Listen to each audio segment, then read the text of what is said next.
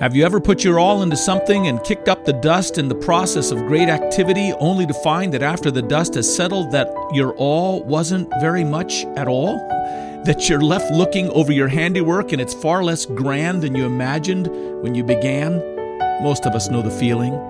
Don't let that stop you from being faithful to your calling and the dream that God gave you in serving Him. Welcome, everyone, to the Ministry of the Bread of Life. I'm Joel Van Hoogen, and it's been my honor to be the Bible teacher at this ministry for over 20 years. We rejoice to be able to come to you every weekday. This is a program of the International Ministry Church Partnership Evangelism and its missions fellowship, the Bread of Life, in Boise, Idaho. You can learn more about our work by going to traincpe.org or breadoflifeboise.org. Today we turn to Haggai chapter 2 verses 1 through 8 and consider a message given to a discouraged band of workers for the Lord. They're not impressed as they look over what it is they've offered to God in all their labors, but now they're told that God will make their little labors impressive in His good time.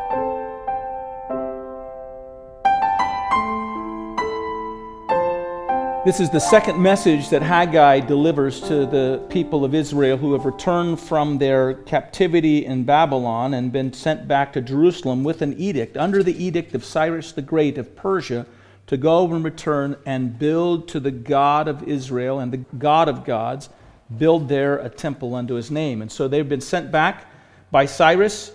They arrive, and when they first arrive, it's a miraculous return. Cyrus, they have been drawn out of the land of Israel because of God's judgment upon them by the great king Nebuchadnezzar of Babylon.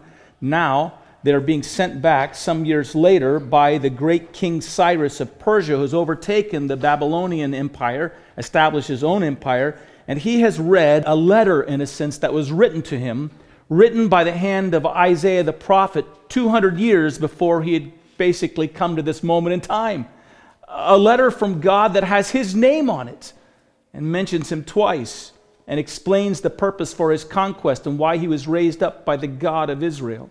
And it was so that he might send the people of the Jews back to Jerusalem to rebuild his temple. And Cyrus obeys the letter and the instruction that God gives him, and God gave him 200 years before that moment. It's a humbling moment for the king. He sends the people back after this miraculous discovery. They go back, they begin the work of building the temple. They lay the foundation out within the first year or so of them arriving, but they immediately begin finding resistance within their own country and within that region. And in the midst of that resistance, they stop the work of building the temple, and soon they lose interest in the work altogether. Haggai shows up some 16 years after they've been sent back by King Cyrus and calls upon them to turn back to the interest that God has for them and to build the temple and to have it completed. During this time, by the way, in which they lose interest in building the temple, they haven't lost interest in their own programs, their own issues, their own things. But they, as they've been pursuing their own life and their own pleasure and their own satisfaction, they're not gaining any ground. They're not having any success. Haggai explains to them the reason why that's taken place, and that's because they have neglected the interest of God first and foremost that God sent them back to do. Well, they obey the word of Haggai and they they give themselves back to the reconstruction of the temple. Here were the points that we made from that initial message that Haggai brings to the people in Haggai chapter 1. And the first thing we pointed out was that God calls us to raise up the temple of his presence in our communities through the work that takes place in the local church and the planting of local churches. The second thing we noted is that we come to this calling by way of a great miracle. God has rescued us and redeemed us and called us out to carry out a work that Ephesians chapter 2 verse 10 says God had prepared in advance for us to do. There we read, For by grace are you saved through faith, and that not of yourselves, is a gift of God, not of works, lest any man should boast. And then verse 10 goes on to tell us, that's verses 8 and 9. Verse 10 goes on to say that we are God's workmanship to do the work that God has prepared in advance for us to do. Go on and read the rest of Ephesians chapter 2, and you'll see that Paul begins then to describe what that work is. It's a letter and it's a work in which Paul is giving instruction to a little local church in Ephesus and the people there on the work and the labor to give in building up the church raising the church up.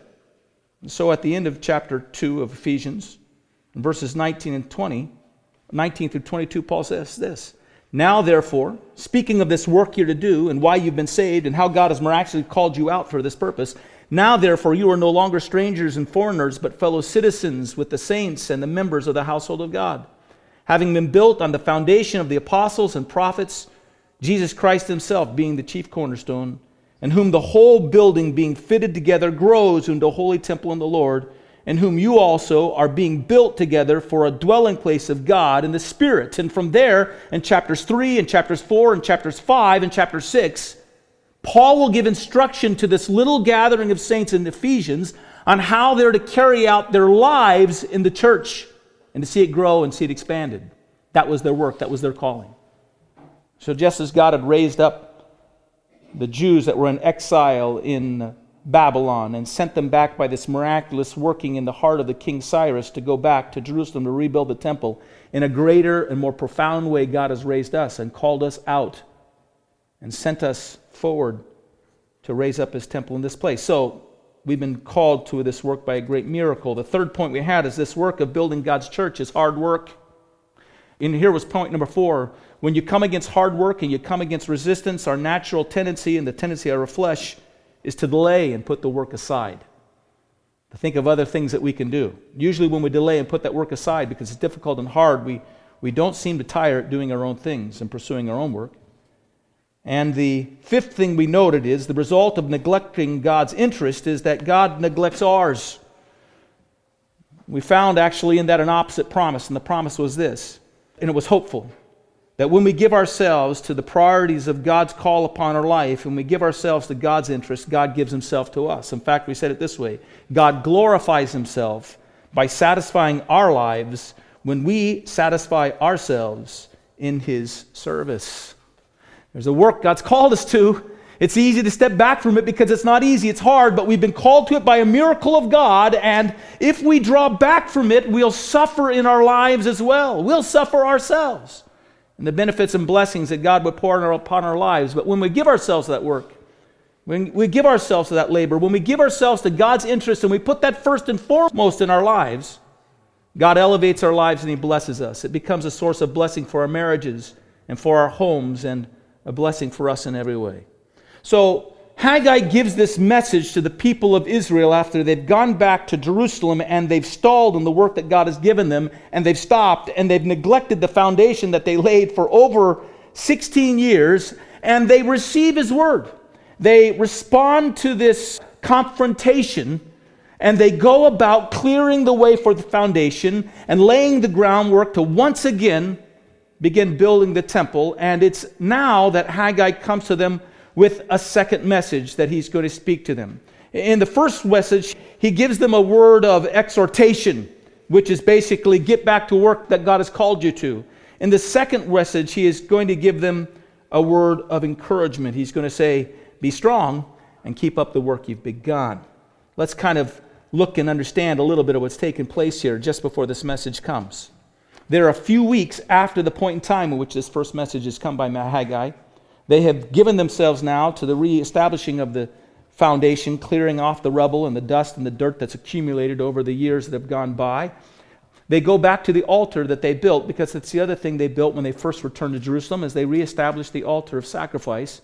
And there they celebrate the Feast of Tabernacles. And on the last day of the Feast of Tabernacles is a great day of rejoicing. That day has come, and they finished their rejoicing.